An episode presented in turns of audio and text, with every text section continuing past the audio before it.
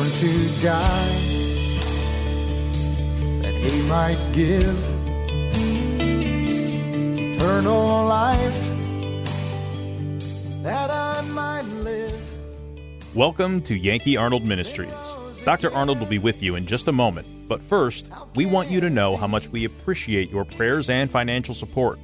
You may help this radio ministry by donating online at yankeearnold.com or by mail at Yankee Arnold Ministries, 7028 West Waters Avenue, Suite 316, Tampa, Florida 33634. Again, that's 7028 West Waters Avenue, Suite 316, Tampa, Florida 33634. Feel free to send Dr. Arnold your questions or comments to yankee at yankeearnold.com, and he will respond as quickly as possible. Now, here is Dr. Arnold with today's message. saved my soul that night. Turn in your Bible to the book of, uh, what's a good book? Romans. Turn to the book of Romans. What's a good chapter? Chapter 9. Very good. For I was Romans chapter 9. I was going to title this sermon, When God Saves the Saved. That's a good title of a sermon. When God Saves the Saved. And I'm not talking about you. I'm not even talking about y'all. I'm talking about something else. And uh, I think the title might still fit. But look there in the book of Romans in chapter 9, excuse me, chapter 10. That was the first mistake I ever made. Romans chapter 10. And look in verse 1. He says, Brethren, my heart's desire and prayer to God for Israel is that they might be saved. For I bear them record that they have a zeal of God, but not according to knowledge. For they, being ignorant of God's righteousness, and going about to establish their own righteousness, have not submitted themselves unto the righteousness of God. Now get this verse. For Christ is the end of the law for righteousness to every one that believeth.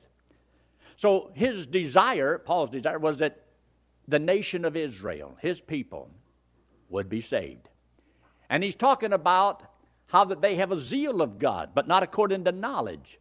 For they going about to establish their own righteousness have not submitted themselves unto the righteousness of God. You know, we have a world full of people just like that today in all the religions of the world. People that are trying to establish their own righteousness. And they have rejected the righteousness that God sent down, and they want God to accept the righteousness they send up. And it won't work that way. But God made a promise. So I want you to look there in verse 25 of chapter 11. This is what he said in verse 25. He says, For I would not, brethren, that ye should be ignorant of this mystery, lest ye should be wise in your own conceits. That blindness in part has happened to Israel, until the fullness of the Gentiles be come in. So God says, Yes, they're blind. Israel is blind. And you and I, we look at the world situation today and we wonder, what is it that's protecting that little nation of Israel? And you say, well, it's because of America. No, it's mainly because of God. God can use America, but God can also protect Israel without America. God can do whatever God wants to do. And God says that in the last days, all the nations of the earth are going to turn against Israel. You said, no. Yes, the Bible said so. And because the Bible said it, I believe it. But now, I want you to see this. Look there in verse 26 of chapter 11 of the book of Romans. And so all Israel shall be saved, as it is written There shall come out of Zion the deliverer, and shall turn away ungodliness from Jacob. And this is my covenant unto them when I shall take away their sins. Now, I believe there's a double reference here. One, when Christ came the first time and made the payment on the cross for the sins of the whole world. And then during the tribulation period upon the earth, which is right ahead of us, God is going to allow the nations of the earth become so bad, so wicked, they're going to try to annihilate the Jewish people. And unless God intervenes, there won't be anybody left. But God will intervene. And God is going to save nationally the Jews that are saved individually because they're going to believe on the Lord Jesus Christ, and the deliverer out of Zion is coming. And he's going to come in power and great glory, and every eye will see him, and he's going to do a work that most people won't believe, but it's going to take place. Now, take your Bible and turn all the way over there to the book of Ezekiel. The book of Ezekiel, chapter 37. Ezekiel chapter 37. And I want to show you something here very quickly. But it's good to get this uh, foundation here because it's a promise and it deals with a covenant that God made to the nation of Israel. And look there in verse 22, Ezekiel chapter 36. In verse 22 says, Therefore say unto the house of Israel, Thus saith the Lord God, I do not this for your sake, O house of Israel, but for my holy name's sake which ye have profaned among the heathen, whither you went. In other words, the Jews were scattered upon the face of the earth. And they were also scattered again after Christ came the first time. And they did not do what God wanted them to do. God, see, wanted them to be a light to the Gentiles, to show people the true and living God. And as a nation, they failed in their responsibility. So God has chastened them and scattered them upon the earth. But God says, now in the end time, in the last days, I'm going to bring the children of Israel back to the land. You and I are fortunate enough to live at a time when Israel is back in the land. But they're back in the land in unbelief. And uh, there is still a great judgment going to take place upon the land of Israel, but it will be also upon the whole world. And he makes the statement, And I will sanctify my great name which was profaned among the heathen, that's the Gentiles, which ye have profaned in the midst of them, and the heathen shall know that I am the Lord, saith the Lord God, when I shall be sanctified in you before their eyes. So God says, I wanted you to be a light to the world, and you blew it. So I am going to chasten the whole world and you, and bring the world against you in order to chasten you and then I will have to deliver you. And when I deliver you and I am sanctified in your eyes, then the world will know. So God has a plan. And in the midst of all the chaos that's going on in the world, can you believe that God is working out all things after the counsel of His own will to perform what He wants done in this world? God is, I know it's hard to believe, He's still on the throne. He knows exactly what's going on. He even wrote it in a book and said how it's going to take place. I think it's awesome myself. And then he says here, I will, I will, I will. And I mentioned to you this before. See there in verse 25? I will sprinkle clean water upon you. Well, the verse before it, I will take you from among the heathen. In verse 26, and a new heart will I give unto you, and a new spirit will I put within you, and I will all this is about what I will, I will, I will. God says, I am making a covenant with you. This is what I'm going to do. And this deals with a new birth. When a person accepts Jesus Christ as their Savior, I was cleansed of all of my sins. I have been made pure and holy. I have been given the free gift of eternal life. I am a child of God. God is my Father. All of that because of what He did on the cross for me. Well, God says there's a time coming when my people are going to believe on me. They're going to believe it. And I'm going to save, deliver from extinction my people, those that are saved. And they are going to become that little mustard seed that's going to fill the kingdom. And God says, one day Israel will be the greatest nation in the world. Now, that's hard for us to believe. One of the smallest nations will be the greatest nation. God told us what he's going to do. Now, I want you to look there in verse 31. Then shall ye remember your own evil ways, your own doings that were not good, and loathe yourself in your own sight for your iniquity and for your abomination. God said, Now I'm going to I, I, I, I, I. And by the time he gets through with what he's doing, then you will see, see, see, see, see what you're doing. So God said, I'm going to do something, but you're also going to see what you've been doing. You know, sometimes God may have to work in your life, and God says, I'm going to beat the tar out of you until you see what you're doing with your life. Did you know many times in our life it's when the hard things hit that cause us to examine what's going on? I wonder, I wonder what I did wrong this time. God says, Oh, you did something, keep looking. And you'd be surprised what God has to do. And sometimes He has to take a two before and just hit you over the head with it. And then we begin to, to look. And God says, Now, this is also part of my promise. That when I get through dealing with you, which is right ahead of us, God says, look there in verse 35, and they shall say, This land that was desolate is become like the Garden of Eden. Now, I've never seen the Garden of Eden, but I'm kind of looking forward to it. I have been to Israel a number of times. I have been blessed enough to stand and look at the nation of Israel on the, the west side of Jordan and look on the east side of the Jordan, of the Jordan River, and, and look there, and lo and behold, it's like a desert. It's like life and death. And you can see it visibly with your eyes. What they have been able to do with this land. But remember this their land is not over with yet.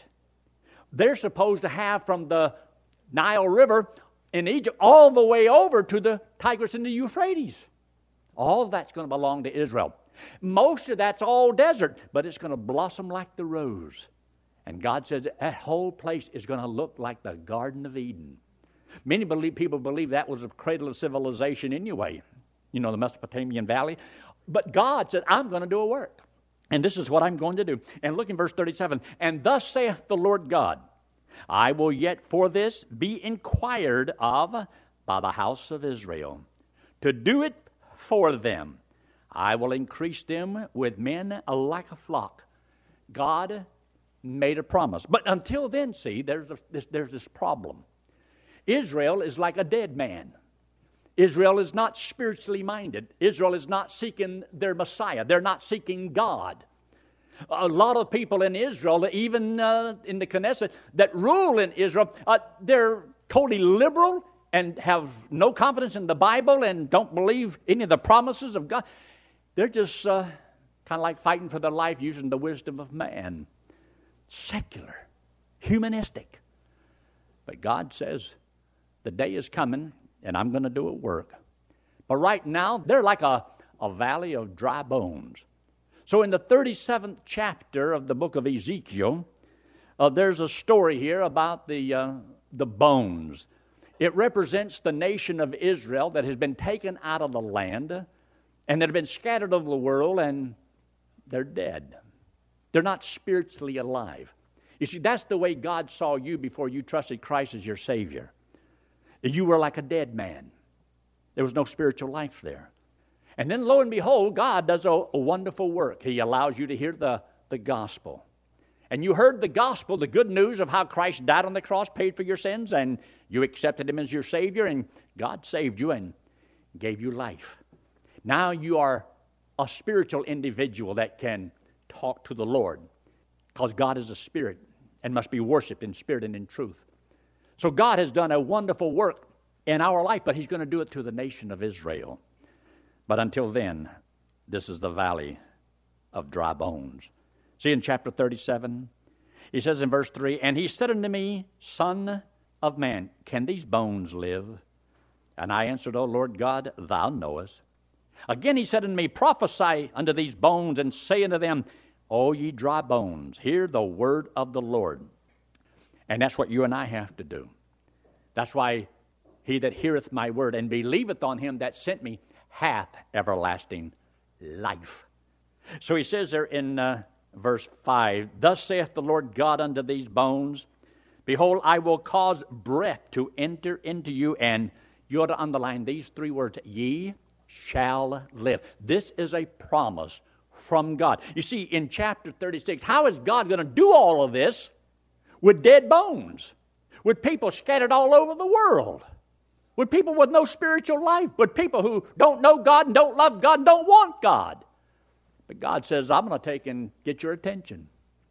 I'm going to have the whole world turn against you. And this world is going to try to annihilate you, and they're going to hate the nation of Israel. Do you know the majority of people in this world hate Jews? They do. They hate them. And some of them don't even know why. They don't have a. They don't have to have a reason. Why do you have over 50 Arab nations that want to see Israel driven into the sea? It's because they need that land. Look how much land they already have. Now they're taking over all of Africa. Now they're trying to take over Europe. How much more do they want? They want all of it. And here sits little old Israel, totally surrounded. And if God doesn't intervene, Israel has no hope. They have no hope, no way of getting out of this. Uh, look there in Ezekiel 37. I want you to look in verse 11. Then he said unto me, Son of man, these bones are the whole house of Israel. Because, see, the whole house of Israel, there was Israel, which was the ten tribes, and then there was Judah, which was the southern two tribes, Judah and Benjamin. And so in Israel, the capital was in Samaria, and in uh, Judah, which was Judah and Benjamin, it was in Jerusalem. And so that's why when you read some of the Chronicles and the Kings, there was a king in Israel and there was a king in Judah.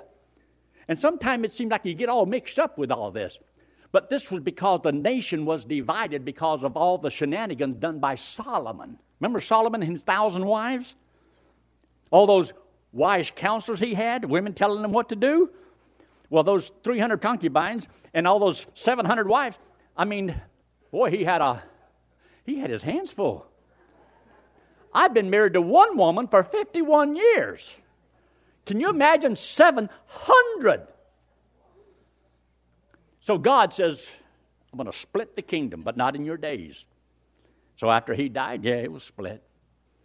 And God says, in the end time, I'm going to bring them back together. So he says here, and look at this, this is so important in verse 11. Behold, they say, Our bones are dried. And get this, our hope is lost. There's coming a time when Israel will say, Our hope is lost. They cannot defend themselves. They're worried, they're scared to death, and they're looking for somebody to deliver them from the total annihilation of the Antichrist in the end times. The world is coming after Israel. But one of the biggest blocks to keep them from getting Israel is America. That's why they will work so hard. And if they cannot storm the gates, they're going to infiltrate.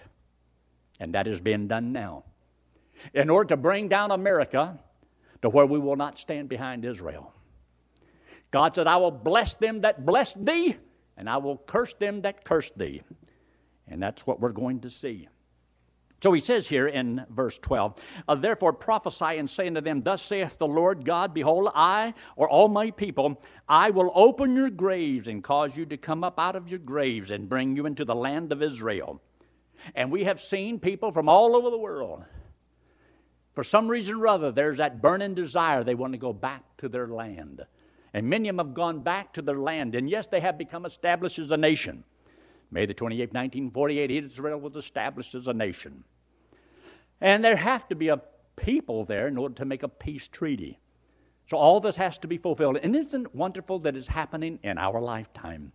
We're able to see some of these things come into pass that God talked about in His Word. He says, I will bring them from all the heathen, from the Gentile nations, and pull them back into their land. But they're not all back in their land. And look what he says in verse 14 And shall put my spirit in you, and ye shall live, and I shall place you in your own land. Remember when he says that I'm going to put my spirit within you in chapter 36? Now, in chapter 37, this is when he's talking about this is how he's going to cause them to come together as a people and as a nation that will seek God. And lo and behold, by the time God gets through and he comes back at the end of the tribulation period, and every eye will see him, and Israel will be saved as in a day. So God is going to save nationally his people that are saved individually because they've trusted Christ as their Savior. One of these days, God's going to deliver us from the present evil world because we have individually accepted Christ as our Savior. But He's going to deliver us collectively. We are the bride of Christ. that day is coming. So he makes a statement here I will put my spirit within you and I'll place you into your own land. See, God said, This is what I'm going to do. See, during the tribulation period, when the Antichrist comes on the scene, he's a bad man. And he, he lies to the world, he lies to Israel. They sign a peace treaty. And after three and a half years, they break that peace treaty and then turn against Israel. And this is where the beast throws off the woman and tries to devour her.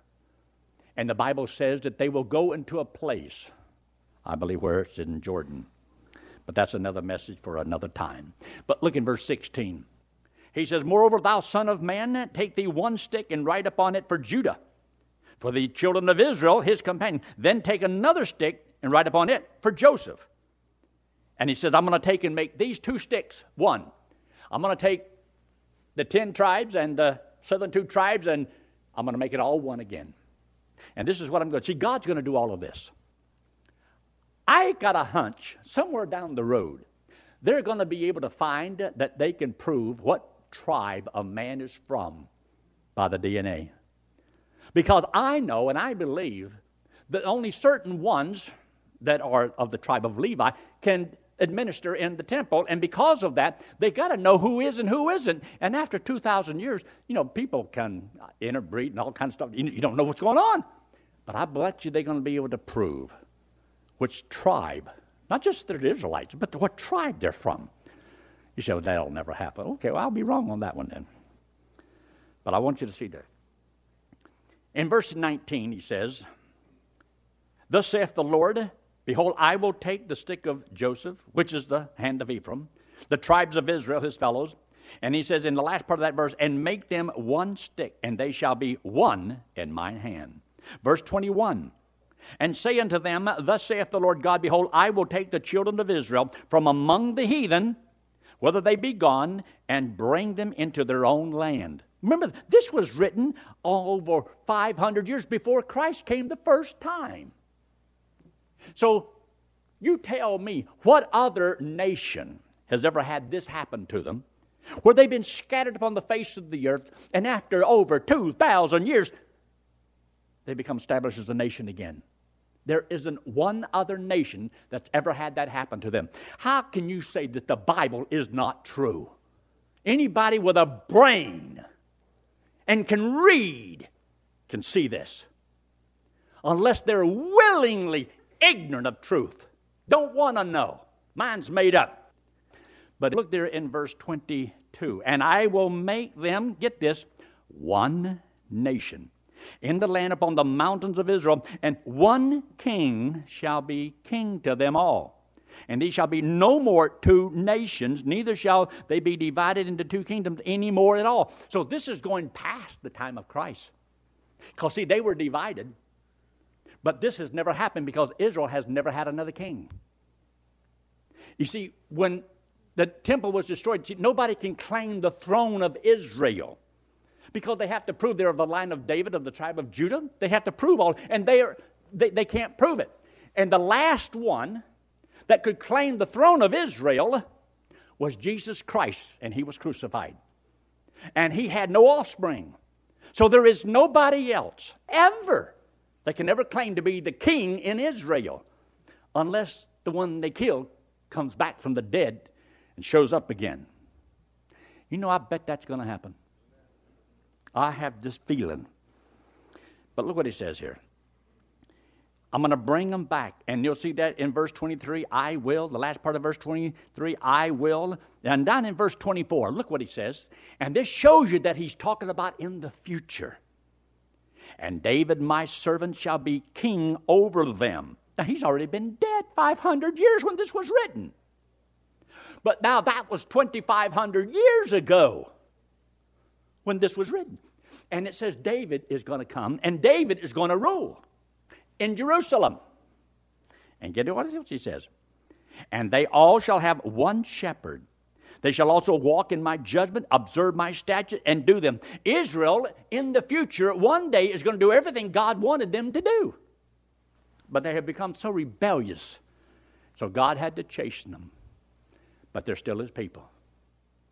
And then he makes a statement down here in verse 25 And they shall dwell in the land that I have given unto Jacob, my servant, wherein your fathers have dwelt, and they shall dwell therein, even they and their children and their children's children, uh, for how long? Forever, and they'll never be taken out again. You see, there's people that are always trying to claim the land over there in Israel. God says, The earth is mine. This land belongs to me. The cattle on the thousand hill, that's mine. The gold and the silver, it all belongs to God. Because when we leave, it's still here and it's still His. And He says, I'm giving this land to Israel. And God says, not to part His land. Israel is making a big mistake thinking they can appease their enemies by giving them land. It can't happen. There is no peace. When they talk about peace, they're talking about, I want a piece of this one, piece of this one, piece with that one. They don't want a piece of it, they want the whole thing. Now look in verse 26. Moreover, I will make a covenant of peace with them. It shall be an everlasting covenant with them. And I will place them in their land. That's just what I'm going to do. In verse 27, and I will be their God. And then in verse 28, he says, And when my sanctuary shall be in the midst of them forevermore. So God said, This is what I'm going to do, and it's going to last forever. So we know that in the days ahead, there's going to be a temple built, it's going to be destroyed again. Bad days ahead for Israel. And this is what God says He's going to do. You see, to get God's people ready to wake up, God's going to get a two by four and hit them on the head with it. Look at the two by four He's planning on using.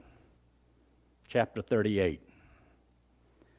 In verse 2, Son of man, set thy face against Gog. This is the prince of the land of Magog. That's the land. The chief prince of Meshech and Tubal, many believe to be Moscow and Tubal, he says, and prophesy against them. This is a war that has not happened. This is a war that's in the future. See, God tells you what I'm going to do, and then He tells you what He's done, and then He tells you uh, as a, a, recap of what He's He planned and what He did, and it's, it's all there. But God says, because we're hard headed and stiff necked, He said, I'm going to tell you what's going to happen before it takes place. So that when it happens, you'll know, I told you so. This is in the future. What you're seeing here in chapter 38 has never taken place. But look at it. He says, This is what I'm going to do. I am going to, in verse 4, and I'm going to turn thee back and put hooks into thy jaws. I will bring thee forth, and all thine army, uh, horses and horsemen, so I am going to, God said, I'm going to put hooks in your jaws and I'm going to pull you down here against my people Israel. So that means they've got to be back in the land, which they are now. But see, they're not right. God has to get his people right, and they haven't trusted him yet. So when God gets through taking these nations and using them as a rod to chasten his people, after a while, Israel is going to realize it's God or we're dead.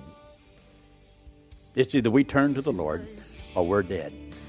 And God said, if He does not intervene, no flesh will be left alive. Have you ever heard preachers tell you that you must turn from sins to be saved and go to heaven? Does that mean you must turn from only the big sins or all sins before God will save you?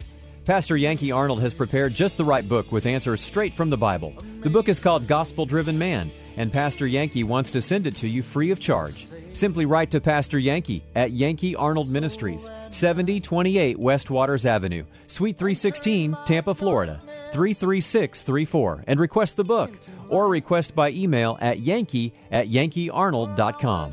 That's yankee at yankeearnold.com. Thanks for listening to today's broadcast. We pray that today's message was a blessing to you and your family. You may help support this radio ministry by donating online at yankeearnold.com or by mail at Yankee Arnold Ministries, 7028 West Waters Avenue, Suite 316, Tampa, Florida 33634. Friend, one day it will happen. The trumpet will sound, and we will be changed, caught up to meet the Lord in the air. So live today and every day, believing that the Lord is coming soon, and just keep looking up. Amazing grace amazes me.